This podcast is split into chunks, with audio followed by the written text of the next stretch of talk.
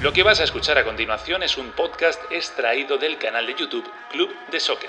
Si lo prefieres, puedes escucharlo y verlo en su formato original. Te invitamos a que te suscribas, entra en youtube.com barra club de soccer y no olvides activar las notificaciones, comentar y darle al like. Ahora, a disfrutar con el mejor debate y análisis de fútbol.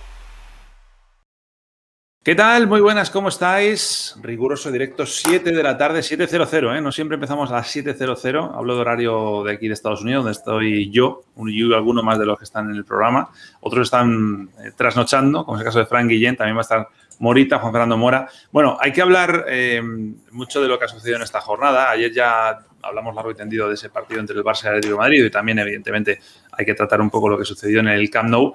Pero es verdad que si lo pensamos en lo que es la jornada, ¿no? Todos lo teníamos marcado como una jornada decisiva y ha sido todo lo contrario. Al final no ha ganado ninguno de los cuatro, han sido dos empates. Y bueno, pues eh, ahora lo que pasa es que esto está en manos del Atlético. Ayer estaba en manos del Madrid y hoy está en manos del Atlético. O sea que siempre el beneficiado fue otro, no los que estaban jugando el partido en concreto. En fin, hemos visto un Real Madrid-Sevilla, yo creo que muy buen partido de fútbol, sobre todo para los neutrales. Eh, si es que existen neutrales a día de hoy, que tengo dudas, eh, con mucha polémica. Hay una acción que ha definido el partido eh, o por lo menos no sé, si no sé si ha definido el perdido, pero de luego es una jugada que eh, podría haber significado que el Madrid se pusiera por encima, al final ha sido que el Sevilla se ha puesto por encima y que mm, volvemos otra vez al tema de las manos y demás. Una mano del Militao que ha venido, eh, era previa a un penalti que le han hecho a Benzema, que supongo que todos estaremos de acuerdo, pero que evidentemente el primero, si señala el primero, se anula el segundo. Ahora lo vamos a ver con Fran y con, y con Mora, a ver qué opinan y hablaremos, por supuesto, también de cómo queda la liga, cómo queda la batalla por el título de liga eh, y de algunas cosas más. Eh, no me enrollo, venga, que ya tenemos gente conectada. Como siempre, invitar a todo el mundo a que participe, a que comente, a que ponga sus opiniones. Ya había gente ahí comentando, ahora lo vamos a ver también lo que van diciendo eh, los espectadores de Club de Soccer. Así que venga, arrancamos edición dominical de Club de Soccer. Vamos a por ella.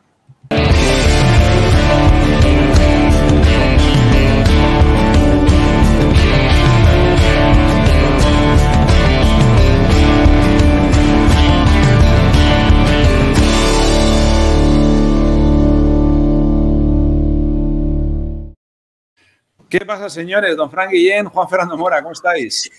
Muy bien. ¿Qué tal? Muy buenas, saludos. Saludo para Frank, lo veo rozagante al hombre, muy bien. Sí, señor, tiene mérito porque es la una de la mañana en España, con lo cual tiene mérito que parezca el más despierto de los tres. Sí, Por eso digo. Yo ya os decía en otros clubes de soccer que soy un tipo noctámbulo y creo que no mentía, ya ves que no mentía. Es verdad, verdad. Te vamos a poner el apodo del búho, el búho del club de Me parece bien, me parece bien. Por cierto, eh, bueno, en este lado del mundo, en Estados Unidos, donde estamos Mora y yo, tampoco se ha sentido tanto ese tema, pero te voy a preguntar, porque tú que estás en España, ¿qué tal se vive fuera del estado de alarma? Porque hay que decir a la gente, pues si no sabe, que ayer se suspendió el estado de alarma. También se suspendieron algunos cerebros, por lo que veo, porque luego la gente salió a la calle como si estuvieran celebrando la Nochevieja. Pero ¿qué, Tal, ¿qué tal se vive sin, sin toques de queda, por ejemplo? Yo eso lo he agradecido, la verdad, porque eso de salir a cenar y que al volver hay veces que con el reloj en la mano tuvieses la psicosis de si te iba a costar 600 euros la cena al final o no, porque te iban a poner una multa, yo lo agradezco. Oye, la libertad al final, bien encauzada y bien concebida, es buena. Lo que pasa es que alguno, como bien dices, se pensó que el final del estado de alarma es el final del coronavirus y nada más lejos de la realidad. No, no. De hecho, me ha gustado mucho, bueno, eh, era un comentario extendido hoy en redes sociales, pero me ha gustado el de que había que lograr la, inmunidad de rebaño, que el rebaño ya lo teníamos, que faltaba la inmunidad, ¿no? Porque de verdad que todo el mundo salió a la calle como si fueran, pues así, celebrados, muchos de ellos a celebrar. Pero bueno, bueno, hemos tenido un partido maravilloso en Valdebebas, eh, con ese empate a dos. Ha podido ser un 3 a 1, ha podido ser un 1 2, al final ha sido un reparto de puntos. Eh, vamos a arrancar como hacemos últimamente, que siempre vamos después de los partidos. Y, venga, vamos a arrancar con, un titular de, de, cada uno. Fran, arráncate tú, venga. Bueno, yo he hecho una suma de todo lo que ha pasado este fin de semana y he dicho el Atlético gana esta mano, haciendo una especie de metáfora con el póker, porque yo creo que era una mano decisiva para la liga, la de esta fecha, y creo que en la suma de todo el Atlético de Madrid se ve todavía por delante de la clasificación, que es lo que pretendía, salir vivo, entre comillas, de esta jornada y ahora mismo los de Simeone siguen dependiendo de sí mismo. Así que en esta jornada llena de, bueno, pues... Eh, sorpresas, cosas extrañas, eh, arbitrajes, polémicas, el que ha salido creo beneficiado es el equipo del Cholo. Es verdad. Luego repasamos ¿eh? lo que, cómo está la tabla y qué le queda a cada uno. Morita, todo tuyo, desde tu tienda de deportes. bueno, Nachito, yo creo que esta es la liga del misterio, ¿no? Estamos cada, cada jornada viviendo una situación donde nadie sabe qué pueda pasar, es decir, se proyectan cosas, pero al final como que no sale nada de lo que estaría aparentemente estipulado, aunque en el fútbol, como en la vida, lo único permanente es el cambio, es decir, nadie puede avisorar hoy esto va a pasar porque no ha sido así, no será así y menos dar por seguro algo. Así que yo creo que como ayer lo decía, que la liga es una margarita porque me quiere, no me quiere, deshojando la margarita, me quiere, no me quiere o me quiere mucho, poquito o nada. Entonces yo creo que esto ahora se volvió un completo misterio y vuelvo a retomar el juego de la ronda infantil, Nachito, que yo te he comentado del tingo, tingo, tango, ¿no? Esa papa caliente que nos las estamos pasando todos, tingo, tingo, tingo, tingo, tingo, tango. Entonces pasa el Real Madrid al Atlético, al Barcelona, al Sevilla, y entonces a ver quién la coge y quién termina con ella. Entonces, por eso sigue siendo un misterio. Has dejado escapar una oportunidad perfecta para redondear el titular de ayer y haber añadido en la Liga de la Margarita Eterna, porque nunca llegas al último pétalo. ¿no? Sería un poco redondear lo que decías tú un poco ayer. Mira, yo he sido poco original, pero, pero lo tiro un poco por lo que decía ayer. Ayer decía que el, gran vencedor de ese Barça Atlético Madrid había sido el Real Madrid y hoy el gran vencedor del Madrid-Sevilla es el Atlético, un poco en la línea de lo que decía Fran. Así que gana el que no juega. Aquí al final el beneficiado ha sido el que no estaba precisamente en el terreno de juego. Em, bueno, luego vamos a hablar mucho de esa polémica, porque de la polémica de la mano y, y demás, no solo de la polémica en sí, sino de la polémica de la polémica, que sabéis que luego en redes sociales, pues eso se va, eso es como un altavoz que va haciéndose cada vez más, más grande. Pero antes, si, si podemos, eh, vamos a intentar diferenciarnos de, otros lugares y vamos a hablar de lo futbolístico, porque hay mucho también que, destacar de ahí, ¿no? Em, mira, me gusta siempre poner las alineaciones porque me parece que es muy, dice mucho de, algunas cosas. Por ejemplo, esto ya es con toda la información final, ¿no? De quién marcó los goles y demás. Em, yo os iba a comentar, por ejemplo, del 11 del Real Madrid, del 11 de Zidane, hoy destacar que hoy no había jugadores tocados, igual que el otro día sí contra el Chelsea, pues jugó, eh, jugó Ramos, jugó Hazard, hoy Hazard directamente no ha estado, verdad que Mendy y Ramos no están ya porque están eh, lesionados, pero eh, creo que se nota mucho cuando en los que juegan los 11 están en condiciones a la hora de competir, porque el, Sevilla no es el Chelsea, pero es un equipo también que te exige bastante físicamente, más en el día de hoy, que han jugado sin un 9 claro, con el Papu Gómez ahí de referencia y, te ha apretado bastante, sobre todo en, labores defensivas. ¿Qué os ha transmitido el, partido? No necesariamente del Madrid, ¿eh? en general. ¿Quién se arranca? Dale, Fran. Bueno, yo creo que es un partido en el que al Real Madrid se le ha seguido notando que está un poquito todavía eh, falto de gasolina. Creo que está llegando al final de la temporada muy, muy justo. Creo que la segunda parte del Sevilla, otro Real Madrid con más fondo, la hubiera aprovechado mejor y quizá hubiera hecho más sangre, hubiera ganado el partido, porque he visto al Sevilla muy flojo en la segunda mitad. Creo que se le ha caído el equipo eh, claramente a Julen Lopetegui, que además no ha terminado de eh, acertar con los cambios. En el momento justo del penalti, yo creo que casi todos lo que nos solíamos era un 2 a 1 más que un 1 a 2. Mm. Y eso tiene una parte mala, que es verdad que el Real Madrid en muchas cosas está llegando físicamente eh, con la reserva, pero lo bueno es que saca partidos a base de un coraje, de un orgullo propio, de una manera de, ir con la cabeza alta a pesar de no estar en sus mejores condiciones, que me parece muy encomiable y que tú además que eres hombre de baloncesto, Nacho, me parece muy eh, similar a lo que está pasando en el Real Madrid de baloncesto, que también, eh, por ejemplo, en esa Euroliga ha llegado casi a las puertas de la Final Four siendo un equipo que hacía aguas físicamente en cuanto a lesiones por muchísimos sitios, pero que a base de orgullo se sigue manteniendo en pie. El equipo de fútbol yo creo que anda en una dinámica un poco similar. Sí, es verdad que es, a veces es puro carácter, ¿no? Porque las piernas no, responden y, bueno, eh, el equipo de baloncesto, como tú dices, yo creo que también tiene una, memoria eh, que le ayuda también a jugar con cierta autoridad en los partidos. No sé si es tanto lo que le sucede al Madrid en cuanto a la experiencia, al Madrid de fútbol me refiero,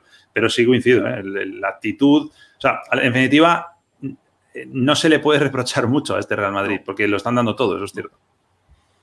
Es que yo creo que más que fútbol, Nacho y Fran y la gente que nos escucha y nos ve, el Real Madrid del último tiempo está, y de estos últimos partidos, está sacando es un instinto de supervivencia, ¿ves? Porque es que eh, eh, por ahí tiene retazos de fútbol, tiene retazos de, de, brillantez individual, raptos de lucidez en alguno que otro jugador, ¿cierto? El caso de Benzema, por lo menos, que por ahí eh, puede llegar y sacar al equipo adelante, lo que puede hacer Courtois en, en, la portería, porque pues defensivamente Real Madrid sigue vencido, sigue débil, el medio campo está pegado entre algodones, eh, eh, está de hilos nada más, yo veía, yo veía muy, muy en suspenso a Kroos, sobre todo en el primer tiempo, Modric de pronto intentó hacer algo, luego se perdió, Valverde sí, la verdad, llega en un momento creo bastante bueno para ayudar al equipo, pero, pero obviamente, pues en este momento lo que se necesita es pegada, más allá de, estilo de juego,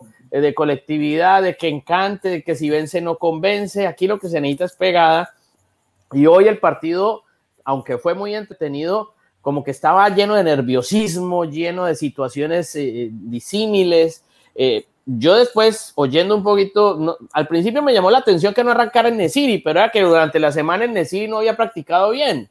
Entonces dicen que Lopetegui optó por utilizar al Papo Gómez en lugar de Nesiri. Le han caído con todo al señor Lopetegui. ¿No has pensado que Lopetegui está imitando a Guardiola, ¿no? Con eso de poner al Papo arriba. Pues, pues es que como, eh, eh, imagínate, que esa es otra retórica que la cual no comparto. Todos los, todos los equipos necesitan nueve, que necesitamos nueve goleadores. Resulta que ahora se volvió que para qué traemos un nueve si devolvíamos al falso nueve y ahora es falso nueve, ahora ya no es, ya no es media punta, ya no, ya no es, ya no es creativo y no enganche, y hemos, y hemos, y hemos cambiado pues un poco de cosas. Pero sí, no sé, yo creo que al final cuando uno espera más también del Sevilla, como que queda, también a deber porque se mostró un poco como inseguro de conservar incluso una ventaja, ¿no?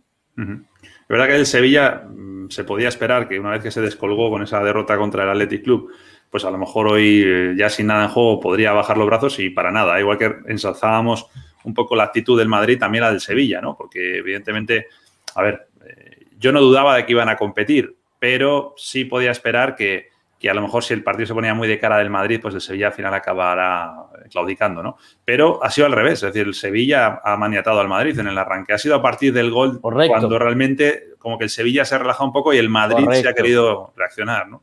Sí. También es verdad que es un equipo que desde la primera vuelta, con aquella victoria del Real Madrid, le, lleva teniendo ganas. y la vendetta yo creo que hoy era algo que a pesar de que el Sevilla quizá ya no contara para todas las quinielas eh, de cara al campeonato, de cara al título, sí era un partido que yo estaba seguro que iban a competir en el día de hoy.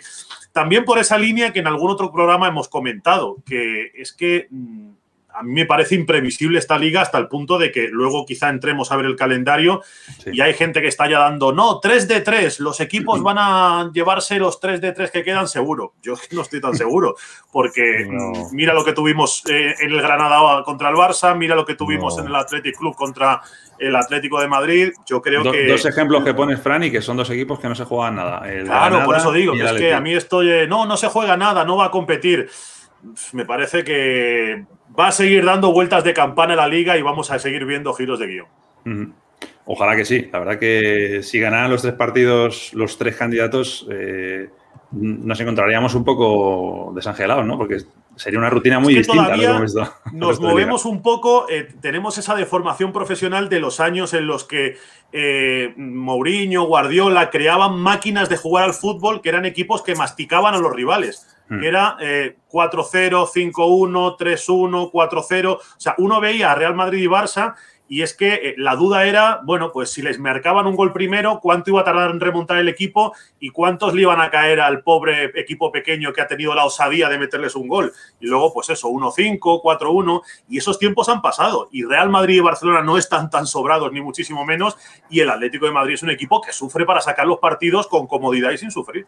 No, sobre todo, Fran, porque creo que todos estos últimos tres equipos, Real Madrid, Barcelona y, y el Atlético, coinciden en algo están como desfondados, están como en las últimas, ¿no? Eh, yo pensé que el Sevilla, pensando en que venía de, salir del tema de Champions, el Real Madrid, iba a aprovechar un poquito más ese, ese plus para, para tratar de, por lo menos por lo físico, imponerse. Lo logró en el primer tiempo, pero luego se opacó en la segunda etapa. Pero creo que ahí es donde, donde creo eh, la liga está pendiendo de un hilo, es quién va a tener el mayor arresto físico para aguantar, porque estoy de acuerdo contigo, Fran, yo no creo que ninguno de estos tres esté para sacar 9 de 9. Y si lo hace, será un acto, no sé, épico, diría yo, ¿no? Bueno, sí, con algún 1-0, con, eh, con partidos que se decían al final muy agónicos. no sé, Un, gol de último minuto. No, os iba a decir que el, 9 de 9 eh, solo le vale al Atlético, ¿eh? que quiere decir que, incluso aunque el Madrid y el Barça hicieran 9-9, no, no serían campeones, con lo cual eh, hace falta. Pero están obligados a hacerlo. Sí, sí, por eso, por eso. que, a lo que voy, que me estoy pensando un poco mal, es que no me extrañaría que, la liga la pudiera acabar ganando el Madrid o el Barça y sin hacer 9 de 9. Tampoco. También, pues, eso sería una catástrofe para el Atlético de Madrid, también hay que decirlo. la liga está siendo, eh, eh, todos tenemos esa imagen en mente del típico sprint final de la maratón de los Juegos Olímpicos, en la que llegan tres pobres hombres dándose codazos, que tú mismo lo estás viendo y estás diciendo, como uno vaya al suelo, van al suelo los tres, porque están derrengados, porque están ya corriendo por inercia, porque, porque van a llegar a gatas casi a la meta. Pues esto está siendo un poco lo mismo. Luego, luego os pregunto más por lo que es el, escenario colectivo de los tres, pero centrándonos en el Real Madrid, antes de ir a la, polémica, que hay gente por aquí que está diciendo sus comentarios. De hecho, os invito a que nos digáis si para vosotros está bien pitado o no bien pitado y por qué, ¿no? que, luego también os sonéis un poco al, debate. Pero eh, teniendo en cuenta cómo se le había puesto de cara al Real Madrid después de lo de ayer, que recordemos que después del empate en el Camp Nou, el Real Madrid dependía de sí mismo para ser campeón. Es verdad que tenía que jugar un partido más, pero dependía de sí mismo. Ganando los cuatro era campeón. Eh, ¿Cómo sale el Madrid después del, día de hoy? ¿Sale, creéis que tocado eh, por la oportunidad que se ha dejado escapar o, o, no? O, realmente este equipo al final, como ha luchado, pues oye, ha sido un punto, pero, pero dejando una buena imagen y con casta. Yo no me aventuraría a decir porque todos están tocados, pero todos al mismo tiempo manejan opciones. Es decir, yo creo que lo más importante aquí, más que un tema estratégico, táctico, es que la calculadora también está a favor de todos, ¿no? Entonces, esto ya se volvió un tema hasta de matemáticas, de que la calculadora es de que yo te voy a dar resbalo, pero el otro pueda ganar pero vamos a depender de que el rival me brinde o no. Es decir, yo, yo, certeza no hay ninguna.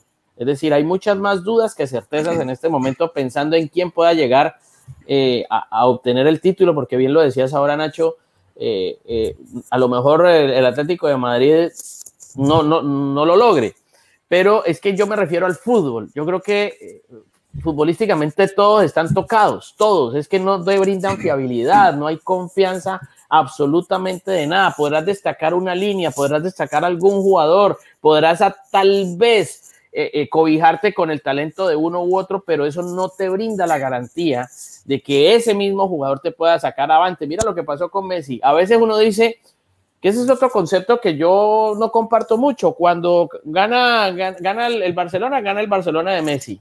Pero cuando pierde, pierde el Barcelona de Kuman.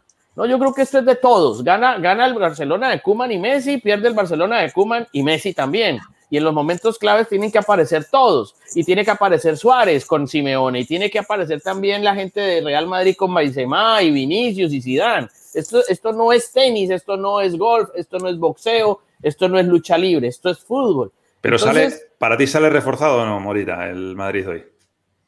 ¿Sale reforzado o sale corneado? Para, sí, puede que, pero yo no creo que sea una corneada mortal. ¿Por qué? Porque puede llegar, ah, el, Atlético, el Atlético puede llegar a resbalar ante Real Sociedad y puede volver a recibir otro aire más. Es que así estamos. Sí. Fíjate que yo creo que eh, mentalmente el Real Madrid va a seguir exhibiendo esa genética ganadora seguro, pero para mí lo que es más impredecible en las últimas fechas del Madrid es lo físico, porque es que la enfermería le está pegando al Real Madrid eh, cada, cada puñalada a la confección de la plantilla tremenda. Es verdad que Zidane ha exprimido mucho esa rotación tan corta durante toda la temporada y ahora quizá están viniendo los resultados de aquello, pero es que eh, al Real Madrid perfectamente, con la mala racha en la que está ahora mismo, se le puede presentar el miércoles eh, una rotura fibrilar de Casemiro que le deje dos semanas fuera y, y eso sería absolutamente catastrófico. Entonces, ese Madrid que pende de un hilo en la enfermería, igual es todavía más importante de cara al análisis que lo que el Real Madrid mentalmente pueda pensar o no después del empate de hoy. Sí, es verdad, es verdad el tema de las lesiones. Yo, lo que veía eh, al final del partido era un Real Madrid cuando sucede toda la polémica, que ahora ya vamos a hablar de ello, eh, que salía mm, como claro derrotado de la jornada, porque se le había puesto en bandeja y, no la había conseguido aprovechar. De hecho, había perdido el partido en ese momento.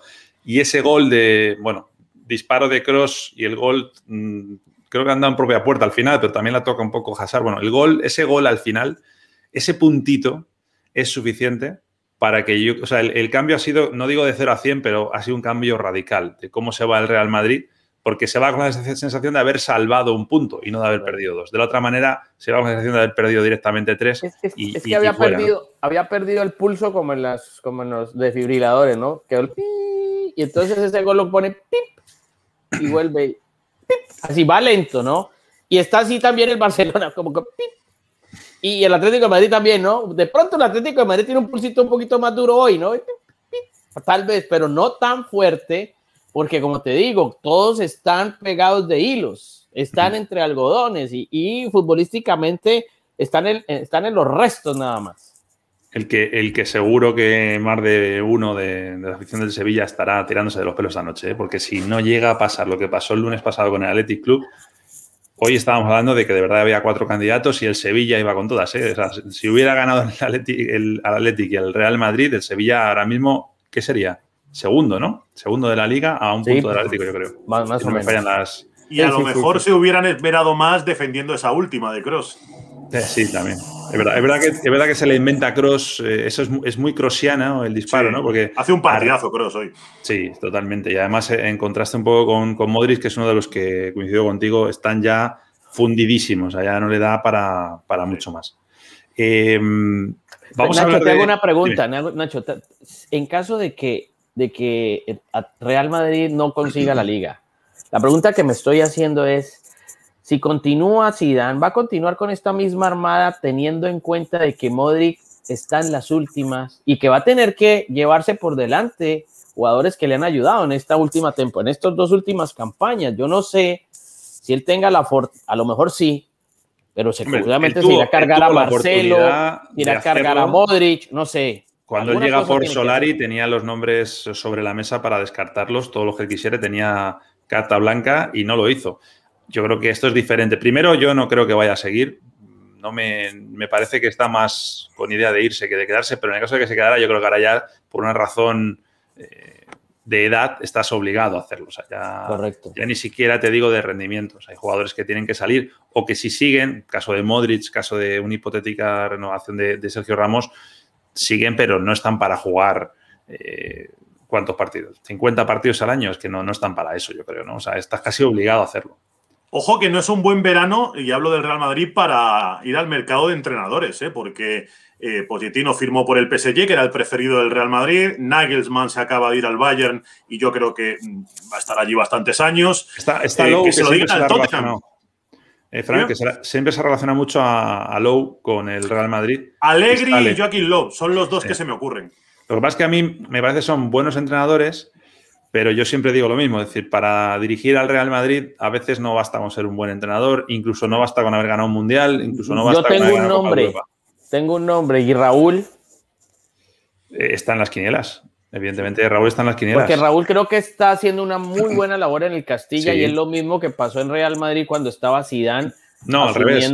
Raúl está haciendo muchísimo más que lo que hizo Zidane en el Bueno, imagínate, entonces, y Raúl además es ícono del club, y entonces, como estamos observando esa última tendencia de los exjugadores íconos, verlos convertidos, que a veces sí A veces Sí, no, eso- porque eso. que le digan a Pirlo, ¿eh? No sale siempre Exactamente, que le digan a Lampard.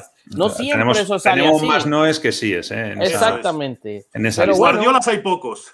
sí. correcto, correcto, Yo, correcto. yo creo que Raúl, Raúl va a estar en la quiniela siempre, pero yo creo que en el Real Madrid no le quieren quemar todavía. O sea, Raúl va a ser entrenador del primer equipo, no, no tengo ninguna duda. Pero yo creo que si, si está en la mano de Florentino o de José Ángel Sánchez lo de este verano, creo que todavía no se lo van a dar a Raúl. O sea, si, si reciben un par de negativas, pues de pronto sí, pero yo creo que deben de tener por lo menos un par de opciones por delante. Más que nada por eso, porque eh, Zidane ya te ha aguantado unos años y ahora el siguiente Zidane, que pueda ser Raúl, digamos, el hombre de la casa, el hombre de confianza, eh, si lo pones ya a continuación, se te va acabando rápido el mechero, ¿no? O sea, el, gas correcto. dura lo que dura. Así es. y no sé, yo, yo creo que el puesto del Madrid siempre desgasta mucho. O sea, es muy raro ver un entrenador. Ahora mismo no te sabría decir quién, entra- quién ha entrenado en, en los últimos años, hablo, ¿eh? No hablo de los 60. Pero qué entrenador ha habido que haya estado más de cuatro temporadas, aparte del bosque y, y yo creo que. Pero poco más. también es cierto, Nacho, que esta clase de desgastes en estos equipos grandes, no es lo mismo ser entrenador de Real Madrid que del Eibar. Un año en el Eibar es, o sea, tres años en el Real Madrid, un año en Real Madrid es Sí, sí, por tres eso años digo. en otro equipo. Exacto. O sea, es que la exigencia es muy alta, digo yo, el envejecimiento es, es muy claro. Entonces, eh, Solo tienes que ver el, el desgaste físico, que en el caso de Zidane no Correcto, lo puedo ver en el correcto. pelo porque ya era calvo. pero- correcto, correcto, correcto. Pero pasa, pasa. correcto. El único Muchísimo. entrenador que yo he visto en el Real Madrid que se ha ido eh, sin perder cualidades físicas eh, es Solari, yo creo. ¿no? Que se fue incluso con el pelo más brillante, pero No, y para los jugadores también, Nacho. Imagínate, estar un año en, en Real Madrid es prácticamente haber estado tres años en otro. Sí, en sí. otro que no sea Real Madrid o Barcelona. Esta clase de equipos exigen muchísimo, muchísimo. Totalmente de acuerdo. Está hablando mucho la gente del tema de la polémica. Me voy a poner yo en grande, pero no por nada, simplemente por, por tratar de explicar un poco cómo ha sido esa acción, por si alguien todavía no lo sabe. Hay, hay que aclarar que hay dos penaltis, ¿vale? Hay un penalti y hay otro penalti. Por, por zanjar la polémica del segundo, eh, estaremos todos de acuerdo que el segundo penalti, el que hace Bono a Benzema cuando se continúa la jugada, es un penalazo, ¿no? O sea, ahí no Ah, tenemos sí, ninguna duda.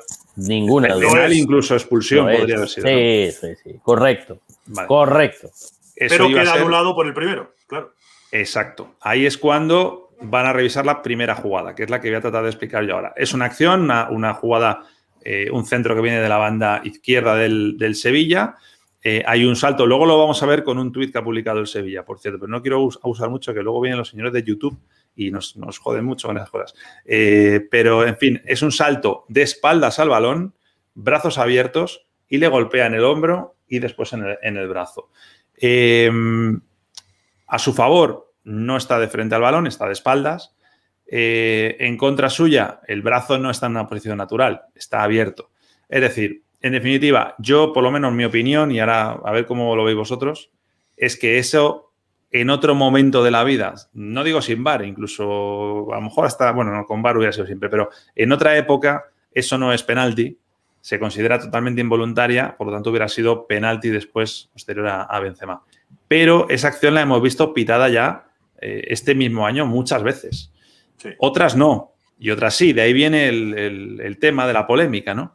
Para vosotros está bien señalado eh, el penalti de Militao. Dale, Fran. A ver, ¿Cómo te lanza el Por aquí muerto venía también eh? lo de mi titular del Atlético gana la mano, porque la mano esta va a traer cola. Ah. Eh, Ah, vea, ¿vio? tema- Ah, A ver, yo nunca pitaría este penalti, pero es un penalti que tienes que pitar. Es un penalti que, según ahora mismo está enfocado el fútbol, según la reglamentación que rige el VAR, es un penalti que, punto uno, el VAR tiene que avisar al árbitro, si no sería, hubiera sido negligente de haber seguido y haber dejado al árbitro pitar el de bono. O sea, arriba tienen que avisar al árbitro si el árbitro no lo ha pitado y si el árbitro va a verlo evidente que no la Claro, evidente y si el árbitro luego va a no verlo lo con la reglamentación actual, lo tiene que pitar. Claro. Es así. Yo de verdad que creo que esto se ha enmarañado de una manera tremenda, porque a mí me parece que esto toda la vida era mucho más claro con el involuntario voluntario. Yo creo que cualquiera que ha jugado al fútbol con esos parámetros se regía mucho más claramente. Pero nos han dado otra cosa diferente y ahora mismo con este otro fútbol eh, que hay que pasar por el tamiz del VAR, esto es penalti. ¿Qué pasa? Que, por ejemplo, el propio Real Madrid tiene una si no recuerdo mal, contra el Eibar, en la que Ramos, por algo similar, no le pitaron un penalti. Entonces, uno no sabe al final a qué criterio regirse. Pero a mí, desde luego, no me parecería un penalti con el fútbol con el que yo he crecido toda la vida. Claro, exacto. Te iba a decir, la que reclama mucha gente del Real Madrid en redes sociales es la del derby, la mano de Felipe, que es verdad que es muy similar. Eh, no recuerdo en la de Felipe si primero le tocan el hombro o no, pero sí recuerdo que es muy similar. es que él va a despejar con los ojos cerrados y el balón hay un momento en que en vez de caerle en la cabeza le cae en el brazo. Y ese no Es obvio que él no lo quiere jugar porque él está con los ojos cerrados, no quiere jugarlo con la mano, pero le rebota en la mano. Exacto. Yo, yo quiero recordar aquí eh, a principios de. Espera, espera, espera, espera, espera. A ver. ¿Es penalti o no es penalti? Que no hemos para mí, para mí sí, para mí sí. Yo lo pito, o sea, para mí es penal. Es que te estaba viendo ya en plan culebrilla. No, no, es que yo lo que yo lo que te iba a decir es lo siguiente. El señor eh, Velasco Carvalho es el jefe de los árbitros en España, ¿no? A principio de este torneo, a, principio dijo, el arbitraje es una maravilla, estamos fantásticos, el VAR está funcionando mucho mejor, eh, el balance es estupendo, los árbitros estamos muy bien y tal. Entonces yo obviamente entiendo que él tiene que defender eh, su gremio y demás en medio de, las discusiones y de las polémicas porque eh, el ser humano es el único que le tira piedras a su propia casa. El animal no hace eso, ni el, ni el pajarito gana, daña su nido, ni el león daña su gruta, ni nada de esas cosas. El ser humano sí. Entonces él defiende a los tuyos con la razón y sin ella. Y yo lo que voy también es que necesariamente es la inconsistencia de las decisiones. Esa mano en la fecha 1, tal vez, quién sabe qué hubiera pasado. En la fecha 5, no se sabe. En la fecha 17, ahí ya. Pero ya en esta clase de fechas, cuando estamos quemando las papas, cuando estamos poniendo la carne en la parrilla, ahí es donde nos generan muchísimas más cosas. Para mí, es mano, pero como esas manos no se pitaron con la misma dureza o consistencia en la fecha 1, en la fecha 3, en la fecha 5, y sale el jefe de los árbitros a decir que todo está muy bien, barriendo mugre bajo la alfombra, eso no le ayuda al fútbol. Bajo el nuevo reglamento, Nacho, podemos compartirlo o no, pero está escrito en el reglamento, esa mano de militado es mano. Ahora, que si es mano antinatural. Que estaba escuchando ahora un, árbitro de ustedes, eh, Fran, que se llama Iturralde, ¿puede ser? Iturralde González. sí, él decía que, que el próximo año el Comité Arbitral de Europa, esa clase de manos como la de Militao hoy, la de Felipe que estabas eh, recordando, no va a ser mano. Entonces, si ni ellos mismos se ponen de acuerdo, entonces nos vamos a volver locos. Yo personalmente soy de los que piensa que toda mano en el área debería ser penal, pero también eso va a generar problemas. Incluida la del portero, ¿no? Eh, pues hasta la, la, del portero, no, la del portero no, pero digo, toda mano en el área debería ser penal y nos quitamos de esto, pero entonces el delantero va a apuntar a la mano y el otro va a apuntar a la mano para generar un penal. Entonces, al fin no nos vamos a poner de acuerdo y eso es un complique muy grande. Es una inconsistencia total. La clave al final, y lo ha dicho uno de nuestros espectadores en los comentarios, es que ya no sabes qué es mano y qué no es mano. Correcto. No hablo de nosotros, que estamos en el día a día siguiendo el deporte, preocupándonos por leer las circulares, eh, conociendo los cambios de regla. Hablo del espectador que se acerca al bar un domingo a ver un partido. El espectador que puede ser nuestro tío, nuestro padre, nuestro abuelo, nuestro hermano, que se dedica a otra cosa y únicamente sigue esto por hobby. Ese espectador casual ya no tiene ni idea de cuál es el criterio para decir si lo de militado es mano o no. Se han perdido. Y eso es para mí lo peor. Eso es, que recientemente, perdóname, Fran, escuchaba a este señor Iturralde y hay otro comentarista en otra radio, Copes, que es otro árbitro, me lo recuerda. ¿Ah? Pedro. Él. Sí, Pedro Martín. Pedro, Martín, los dos, la misma jugada, fueron árbitros profesionales, FIFA, no se pusieron de acuerdo. Ni ellos mismos se ponen de acuerdo. Entonces, imagínate que ellos han de estar en una cancha. Si te lo dicen los jugadores, Mora, los jugadores te dicen, no tengo ni idea. Así es. Así es, es increíble, es increíble, es increíble, pero bueno, no sé, estamos a, la deriva en esa clase de cosas, que si uno opina, uno dice, no, es que usted está a favor, no, yo no estoy a favor de nada, yo ni soy, ni soy de Real Madrid, ni, ni, soy, ni soy español, pero el que es español también se mete en problemas porque no, es que esto no es de eso, es una opinión nada más, pero como no hay consistencia en las decisiones y tampoco en el razonamiento, no sabemos qué decir. Totalmente. Queda uno confundido. Y dejo una pregunta en el aire. Eh, ¿No os parece incluso más penalti el empujón de Militao que la mano de Militao? Porque Militao se desequilibra y gira sobre su eje no, hay porque hay un empujón al jugador del Sevilla. Hmm. Sí, puede ser. O sea, no sé si más, pero puede ser penalti también, claro. Efectivamente. Lo que pasa es que es más punible que, la mano. Si te vas a poner a pitar algo, pita eso antes que la mano. Pero esa que tú dices, si no la ve el árbitro y le llama al bar, esa sí puede no pitarla viendo en el bar. Sí, eso es. Es más interpretable. Cuando es una mano de estas, estás atado. O sea, la vas a pitar. Es que, estaba, es que estaba clarísimo. Si cuando estábamos viendo el partido estaba claro que iba a anular el penalti sobre Benzema y iba a dar. Claro, por supuesto. Por supuesto. Una vez que eso se revisa, eh, el, infractor está muerto. Yo, yo entiendo, entiendo, y yo de verdad que no, o sea, yo mi preocupación este año está a ver si se salva el Valladolid, pero de verdad que yo entiendo el cabreo del aficionado del Real Madrid hoy, ¿eh? Eh, por el contexto en el que se dan las cosas. Lo que no compro es, bueno, este tipo de cosas que vemos, de que si teorías conspiracionistas, que si esto es por lo de la Superliga, que si. No, o sea, no, dejarlos de historias. No es así. Pero sí entiendo el cabreo, porque, porque te está costando un montón sacar el partido contra el Sevilla. Vienes de lo que hablábamos antes del partido de ayer, que se han dejado los puntos los dos rivales directos. Por fin consigues oportunidad de ponerte por delante y el bajonazo que te pega cuando te das cuenta, que es que estoy seguro que la mano de Militao no la ha visto prácticamente nadie de los que estaban viendo el partido, pero, casi nadie la había visto. Pero imagínate, yo hace poco hablaba con un entrenador colombiano de fútbol colombiano profesional, incluso que ha sido entrenador de selecciones nacionales, clasificación a lo de FIFA.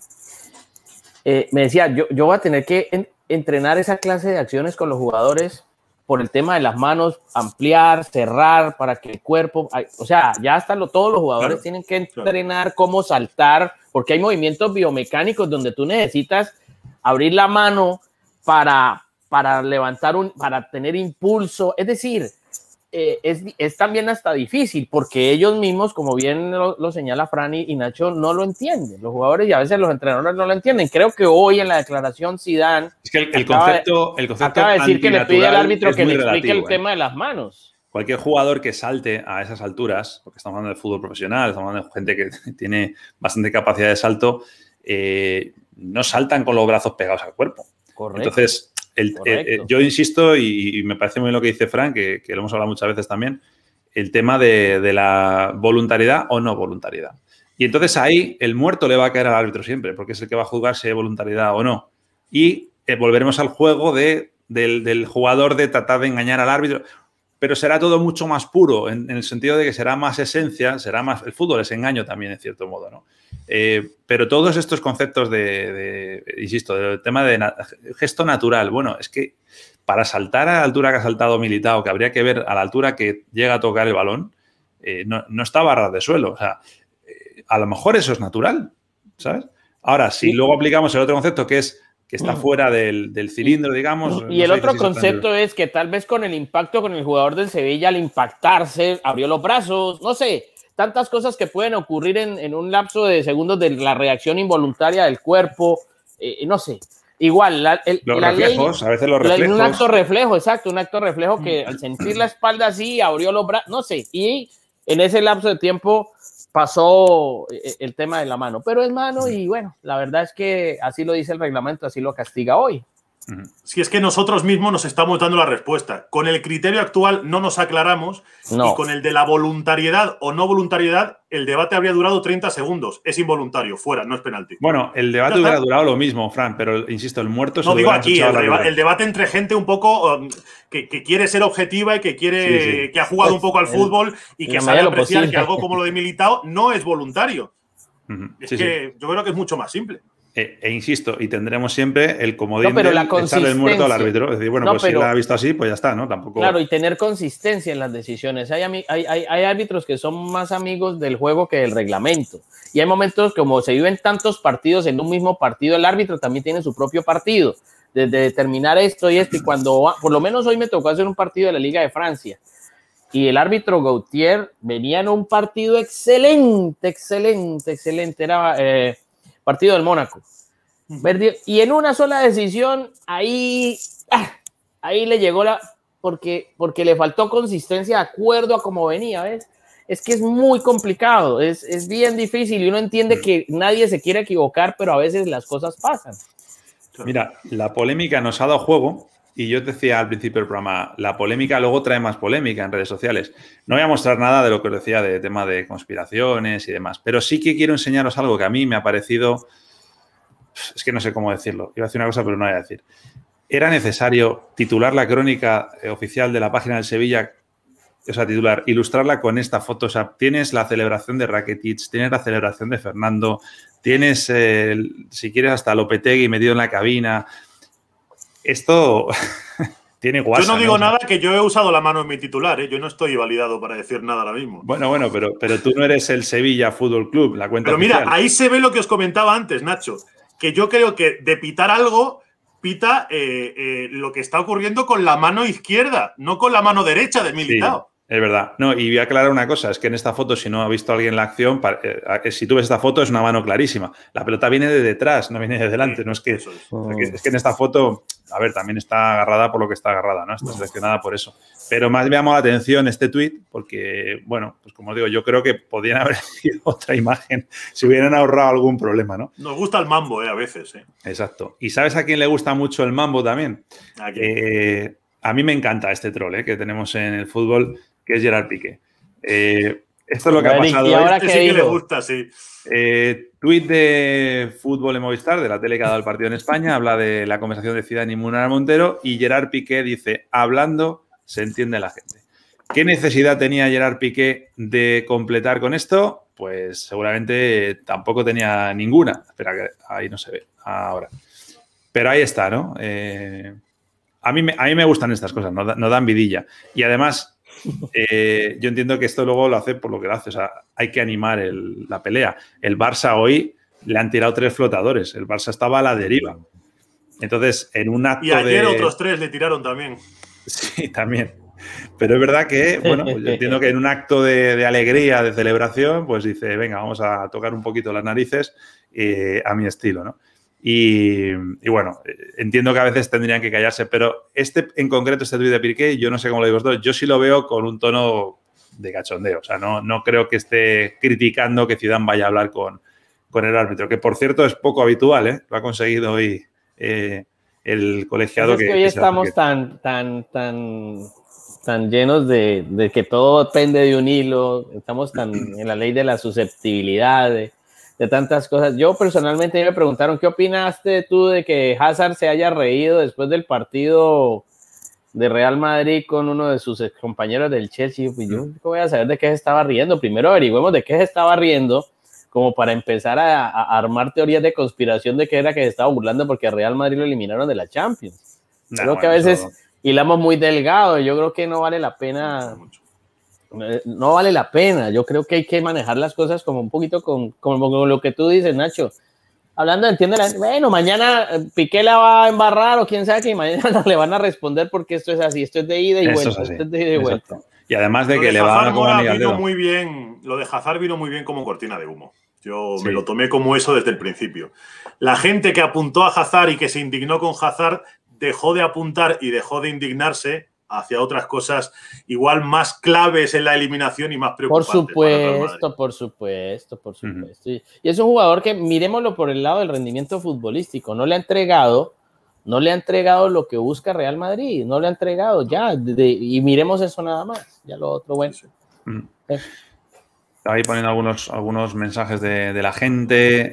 Eh, bueno, Julio, el tuyo no lo voy a poner, eh, que es un poco fuerte, se mete un poco con piqué pero bueno, muestra su, su, voluntariedad. Ahí está Yeyota que dice, voluntariedad también se presta para otras cosas que se sienten a establecer reglas a base de todas las polémicas que hemos tenido.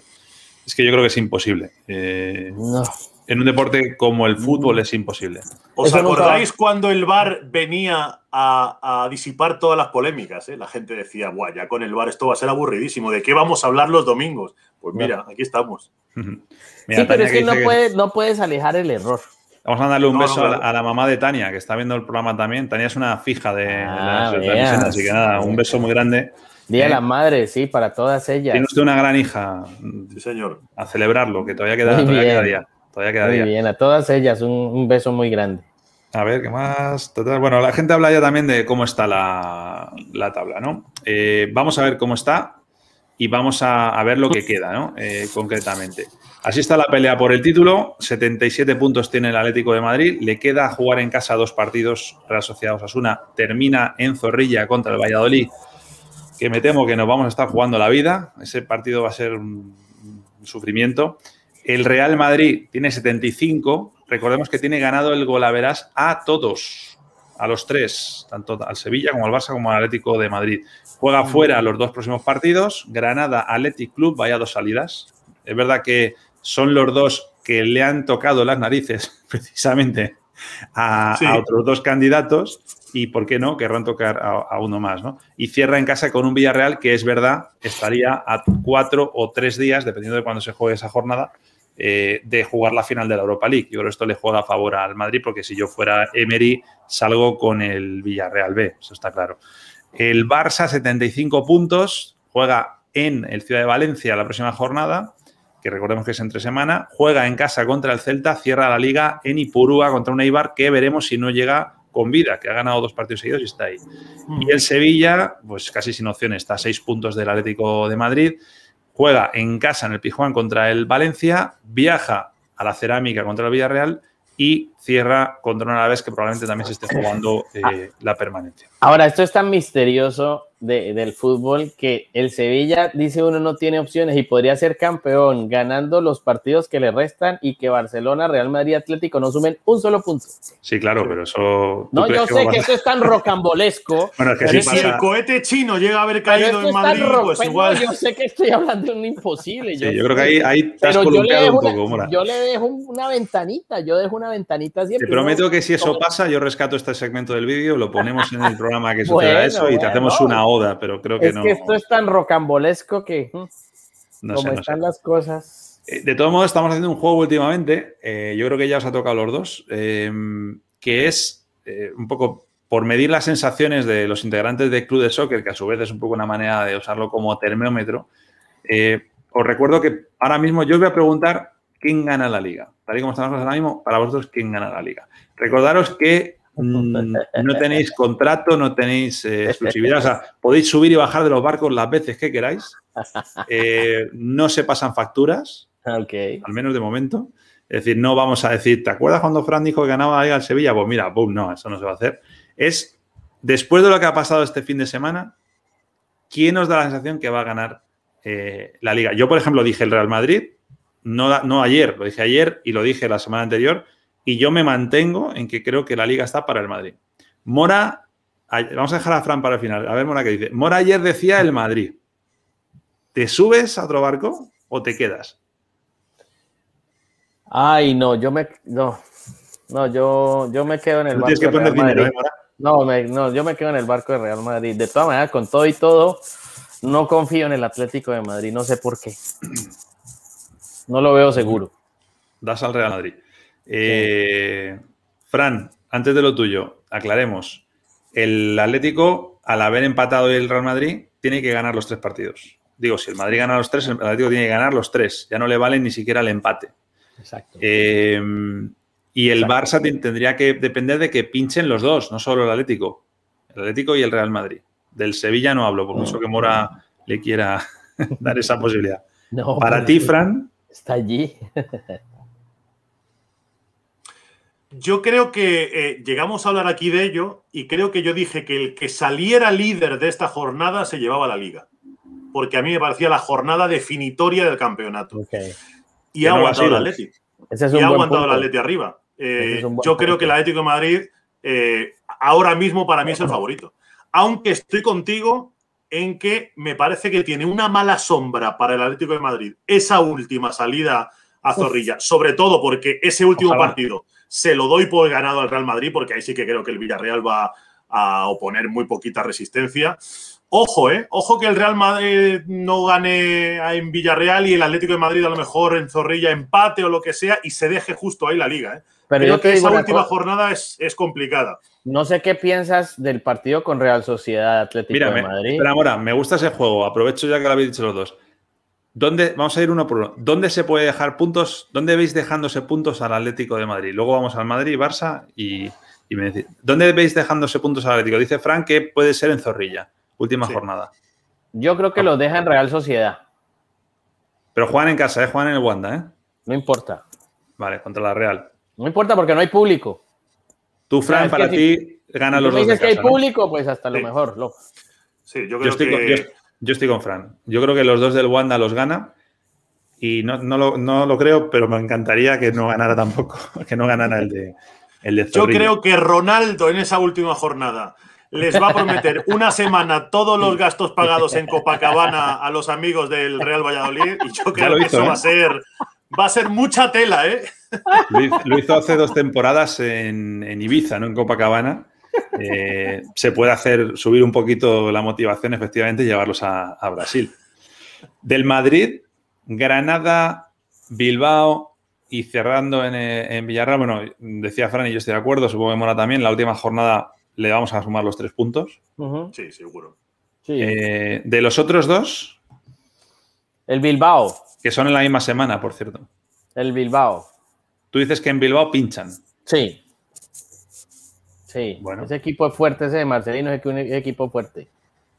No sé si Marcelino Cuidado porque va a ser una cosa muy parecida a lo de hoy eh, del Sevilla. Un equipo que a lo mejor no se juega mucho, pero que históricamente sale siempre a morir contra el Real Madrid. Es un equipo para el que ganarle al Real Madrid todos los años eh, es un orgullo. Así que ese partido puede ser complicado. Sí, yo creo que también. Yo, creo que Granada ya te va a competir, pero si el Madrid juega bien, vamos a dejarlo así, no debería tener problemas. Pero el Athletic sí tiene que complicarle, sobre todo por la velocidad que tiene arriba con Iñaki Williams, por ejemplo, ¿no? que ahí lo pasa mal el, el Real Madrid. ¿Y el Barça? Celta.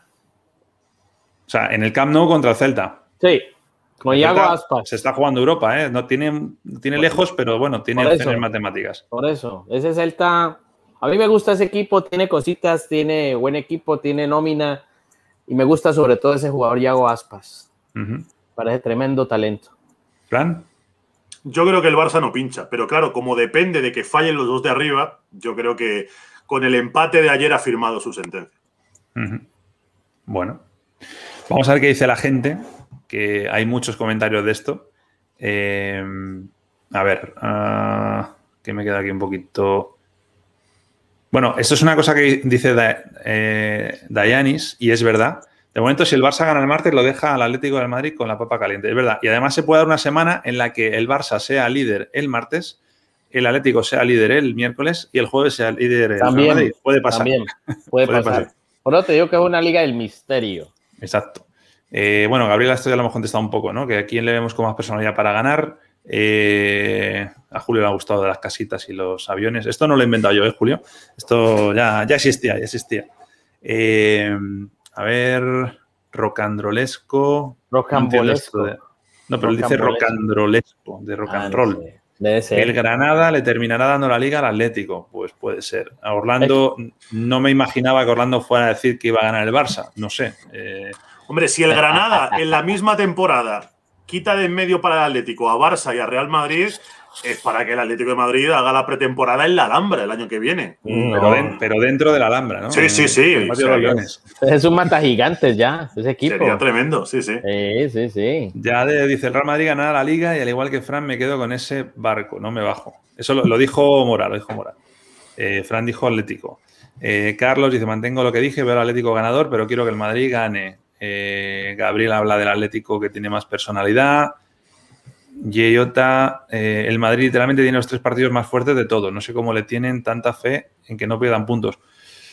Es verdad que el calendario puede ser el más difícil, sí. Pero yo, yo no es por el calendario, es, por cómo hemos visto al Madrid habitualmente cuando se está jugando un título a falta de pocas jornadas. es, muy fiable.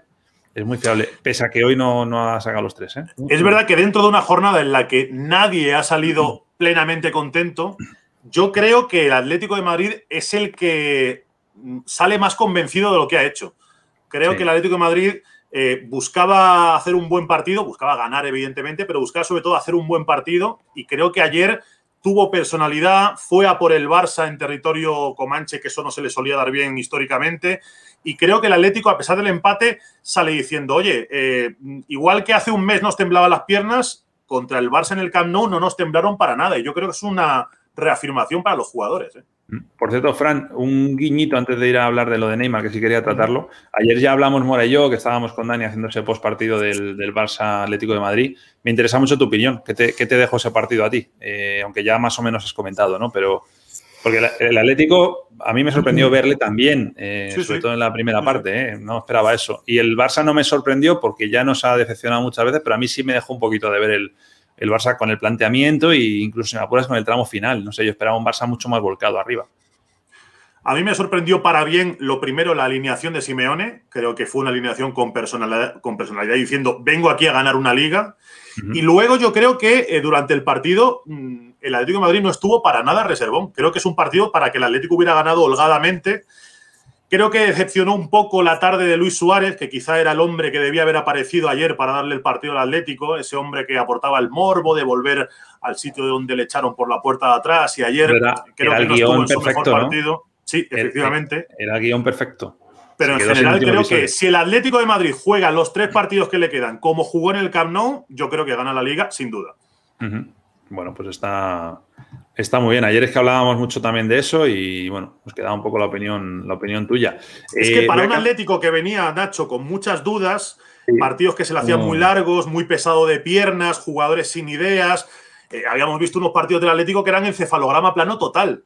Hmm. Y el partido del Atlético del Camp Nou se me pareció el Atlético de la primera vuelta. Y eso creo que es una gran noticia para el propio Atlético y para esos aficionados que andaban un poco temblorosos el último mes, mes y medio. Hay una pregunta para ti aquí de Gillota. Dice, Fran, el Atlético vino a ganar ese partido y el resto ha perdido una ventaja de más de 10 puntos. Ahí voy. Precisamente esos atléticos que hemos visto en otros partidos temblorosos, a los que parecía que la liga se le quedaba muy larga, mm, no lo vimos en un sitio tan complicado como en el Camp, ¿no? Entonces, yo creo que eso es verdad que en botín de puntos se tradujo solo en uno, pero en botín de moral, en reafirmación deportiva, creo que es valioso. Anularon, haciendo un símil de series de acción, anularon, cortaron el cable verde y anularon la bomba del Barça. ¿no? Sí, sí, Podemos decir. Dejaron encendida la, de, del Madrid, pero bueno, se ha anulado sola también. Con lo cual, sí estoy de acuerdo que salen, salen beneficiados. Em, antes de irnos, quería hablar de este tema que ayer no, no pudimos porque íbamos un poco más deprisa. Eh, hoy que estamos pisando la pelota y jugando un poco más. Tema Neymar ha renovado hasta 2025. Eh, evidentemente tiene muchas lecturas. La, más sencilla de hacer es, bueno, pues que eh, poderoso caballero es don dinero, aparte de que evidentemente él yo creo que sí está bastante más integrado ¿no? en, la ciudad, en el club, se siente capitán, se siente importante, pero es inevitable hacer una lectura en clave Barça, ¿no? Es decir, ¿qué supone esta renovación eh, para el Barcelona? Porque hasta donde yo sé, eh, había negociaciones de la porta directamente con Neymar. Se le había pedido a Neymar un poquito de paciencia, que no renovara todavía porque querían tener los resultados de esa auditoría para saber cuánto se le puede ofrecer. Evidentemente, no solo por lo buen jugador que puede llegar a ser y puede aportar al equipo, sino también como factor determinante para convencer a Leo Messi de que siga en el Barcelona. ¿no? Eh, según he leído en algunos periódicos de Barcelona, bueno, básicamente en Sport y Mundo Deportivo, los dos contaban la misma información, esta mañana, esta bueno, esta mañana, ayer, perdón, esta noticia saltó en las oficinas del Camp Nou como una bomba. no esperaban esto, eh, que anunciaran la renovación. Eh, ¿Cómo lo interpretáis vosotros? Eh, ¿Esto puede llegar a complicar el futuro de, Messi? O bien porque Neymar no va al Barça, o bien porque ahora el atractivo de jugar con Neymar está fuera, ya no está en el Camp Nou. Es que a mí me da la sensación, Nacho, que Messi sigue acariciando el perro, pero no lo compra. Es decir, es como que. A ver, explícanos eso. Con todo. sí, es que con todo lo que ha vivido en el Barcelona, el Burofax, que, que, prácticamente se está quedando pues con un título de Copa del Rey y demás, pero ha, ha venido, no sé, con situaciones disímiles. Yo creo que no ha dado esa señal definitiva, hombre, sí pienso quedarme, no todavía, estaría la gente esperando algo más, pero entonces estamos, está como, digo yo, lo está acariciando, sí, pero como que definitivamente todavía como que no da esa señal de decir, bueno, sí, me quedo, me quedo con él, me quedo, digo, me quedo como con el Barça. Yo creo que, yo creo que puede ser que se quede, pero tal vez esto también, y esto es dinero, el Barça no está pasando por un gran momento, eh, y, también hay que, hay que mirar en términos de negocio, vender a, a, Messi podría ser también una gran ayuda económica. Pero se va gratis, ¿eh? Para un Barcelona, bueno, o, si se va gratis, bueno. Se va gratis, lo que pasa es que te ahorras la ficha, eso sí es verdad. Bueno, te ahorras la ficha. Pero entonces yo, yo diría que, no sé, puede ser un aliciente tal vez para que él quiera cambiar de aires. Es decir, no lo sé. No, honestamente, yo, a mí, a mí lo que me llama la atención es que todavía no ha dado esa fortaleza de decir me quedo, como que sí, ahora que llegó la porta y demás, y no se sabe si va a seguir el señor Kuman. Independientemente de eso, Messi se quede. Eso todavía lo estaba la, gente esperando. Entonces, me, me, abre ese interrogante nada más. Espera, Fran, es que aprovecho el símil que hace Mora de, acariciar el perrito, porque hay un comentario aquí de Julio que me ha gustado. Y dice, ¿se escucha un perro sacudiéndose o estoy loco? Julio, no estás loco. Yo lo he dicho alguna vez. Yo tengo aquí a mi perro al lado. que es el, más fiel de Club de Soccer, y sí, a veces se sacude y se escucha, incluso lo que es peor, a veces se le escucha roncar, que es lo que más me preocupa a mí, porque de fondo un ronquido te, puede fastidiar el, streaming, ¿no? Pero bueno, eh, aclarado esto, eh, Fran, todo tuyo. Yo fíjate que creo que es una noticia que se puede leer más en clave Real Madrid todavía que en clave Barça. Porque yo eh, descartaba absolutamente que el PSG se quedara sin Neymar y sin Mbappé de una atacada en un verano. A mí me parecía aquello muy improbable. Y el hecho de que mm, el All-In haya ido a Neymar, el dinero de la renovación grande haya ido a Neymar, me da a entender que igual, no sé si dan por perdido a Mbappé, pero sí que el culebrón Mbappé va a alargarse bastante más. Y yo ahí sí que creo que el Real Madrid puede pescar en río revuelto, que a lo mejor implica incluso que el PSG da por perdido a, Mbappé y por eso ha apostado a que su jugador franquicia sea Neymar. además suele pasar, ¿no? Que son vasos comunicantes. Lo que se celebra en Barcelona no se celebra en Madrid y viceversa. Con lo cual, cuando decíamos que en el, la oficina del Camp Nou esto cayó como un jarro de agua fría, seguramente en el Madrid sí. Hay, hay, mucha rumorología en torno al futuro de, Mbappé. Lo último que yo he escuchado, y no lo he escuchado en medios, lo he escuchado eh, con gente que es gente, vamos a, ¿cómo puedo calificar? Eh, gente activa en el mundo del fútbol que eh, Mbappé está buscando casa en Madrid. Eh, esto es muy sencillo. También puedes encontrar una casa maravillosa y lo que hacer luego es cancelar y ya está. no, además, lo que a nosotros es un dolor, que es pagar la indemnización, para ellos no lo es. ¿no? Pero bueno, es un dato a tener en cuenta. Además, hay un detalle. No sé, yo creo que seguiría Zidane. Imagina uno, no sé, salvo, salvo que él no quiera, porque digo yo que también la situación es que, que, que Zidane quiera seguir pero él ha dicho que entre Haaland y Mbappé prefiere Mbappé. Entonces, si él sigue como jefe, jefe técnico de Real Madrid, eh, el haberle dado el guiño a Mbappé, a quien, digamos, lo admira y además Mbappé considera que su ídolo futbolístico es Zidane, pues eso también, digamos, es como una carta blanca para que tal vez se pueda hacer una negociación ahí, ¿no? Con el deseo del jugador. Hombre, los dos ídolos de Mbappé eran eh, Zidane y Cristiano. Uno ya no está y el otro vamos a ver qué pasa. Eh, pero bueno, en cualquier caso, mm, esto lo hemos hablado alguna vez, esto es como un, como un dominó, van cayendo fichas.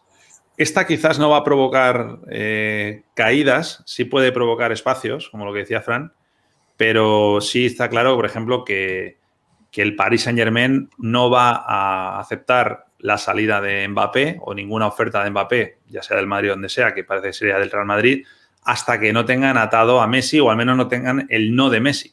Porque tú no lo mismo ir a por Messi sabiendo que tienes a Neymar y a Mbappé y luego, hoy se nos fue Mbappé, que eh, directamente ya saber que no va a estar, ¿no? Y eso irá generando, como decimos, movimientos, ¿no? O sea, esto es una cosa natural y que suele pasar en todos los veranos. La, la, gran pregunta aquí, chicos, es ¿cuándo sucede? Porque nos ha pasado que hemos estado veranos en los que no ha pasado nada durante todo el mes de junio, durante todo el mes de julio y la última semana ¿Os acordáis cuando, por ejemplo, Bale, cuando fichó por el Madrid? O no me acuerdo ahora concretamente ninguno, pero sí ha pasado generalmente que se mueve uno y pa, pa, pa, pa, se van colocando todos. Y este verano, ya lo hemos dicho alguna vez, están en el mercado, eh, está Kane, está Son, eh, por, está Agüero, son perfiles distintos, pero son fichas al final que van moviéndose, ¿no? Ojo, otra pieza que está sonando mucho en Inglaterra, que es la de Mohamed Salah que yo creo que tiene un punto ya de difícil retorno porque está muy agotado del proyecto de club. El proyecto de club en Liverpool yo creo que este, este año en general ha sufrido un revés importante y yo creo que va a haber renovación en ese vestuario. Y había ahí un puzzle, yo creo que casaba bien, que era el hecho de que el PSG, decían en Inglaterra, eh, que se interesaba mucho por Salah. Supongo que para ser el nuevo Mbappé, es decir, para ser la nueva pareja de baile de Neymar, con lo que implica además el hecho de controlar eh, todo el mercado árabe, que para el PSG es una cosa tremenda y que con Salah lo tienes prácticamente asegurado. Entonces, eh, creo que es otra parte del triángulo que sería muy interesante en esta operación. El hecho de que Salah va a salir sí o sí, yo creo, del Liverpool. Y si cae en París, yo creo que ya nos empieza a despejar oh. muchas incógnitas. Y Sadio Mané, porque es que también está hablando que Sadio Mané podría ser otro hombre que eh, piense dejar un poquito la institución inglesa. Recordemos otro factor relacionado con el Liverpool, que es que puede ser que el Liverpool no juegue la Champions. Correcto. Efectivamente. El tridente de arriba, el, el, Salah Firmino Mané que recitábamos de carrerilla, yo creo que, se va a romper este verano. Pues nada, eso va a ser a partir de que acabe las temporadas eh, o, las ligas. Para eso todavía nos queda subirnos y bajarnos de muchos barcos. Y esta imagen de Neymar y Messi, pues veremos si la, si la volvemos a ver o no no, se verá, ¿no? Se, verá en una, ¿cómo se llama? En un equipo de estos de estrellas, en un resto del mundo, esos partidos de beneficencia, esas cosas así, que, se hacían antes, ¿te acuerdas, Nacho? Contra la droga, ¿no? Que a veces El resto del mundo contra el resto humano, no sé. Años. de estos de la FIFA, en los que Verón se peleaba con Maradona. y cosas Todo eso. Sí, sí. un partido tal vez de beneficencia, no que vayas a ver, de la ONU, de la Cruz Roja. Veremos, veremos, veremos. Bueno, eh, lo vamos a dejar por aquí ya. Eh, a toda la gente que está conectada, gracias. Esta semana, bueno, mañana hay Club de Soccer. Todos los lunes hacemos Club de Soccer. Luego el resto de días sabéis que lo vamos moviendo en función de, de cuándo es jornada. Esta semana haremos lunes y jueves y el fin de semana haremos el día que se confirme la jornada de liga, porque todavía no está confirmada, ¿no, Fran? Es, domingo, creo, pero no está confirmado 100%. Eso es, eso es. Entonces, eh, si es así, pues será, será el, mismo domingo. Morita, don Fran, Muchas un abrazo gracias, enorme. Nachito. Fran, un Cuidado, placer. chicos. Feliz Pero noche, chicos. Fran. Gracias. Igualmente. Un abrazo.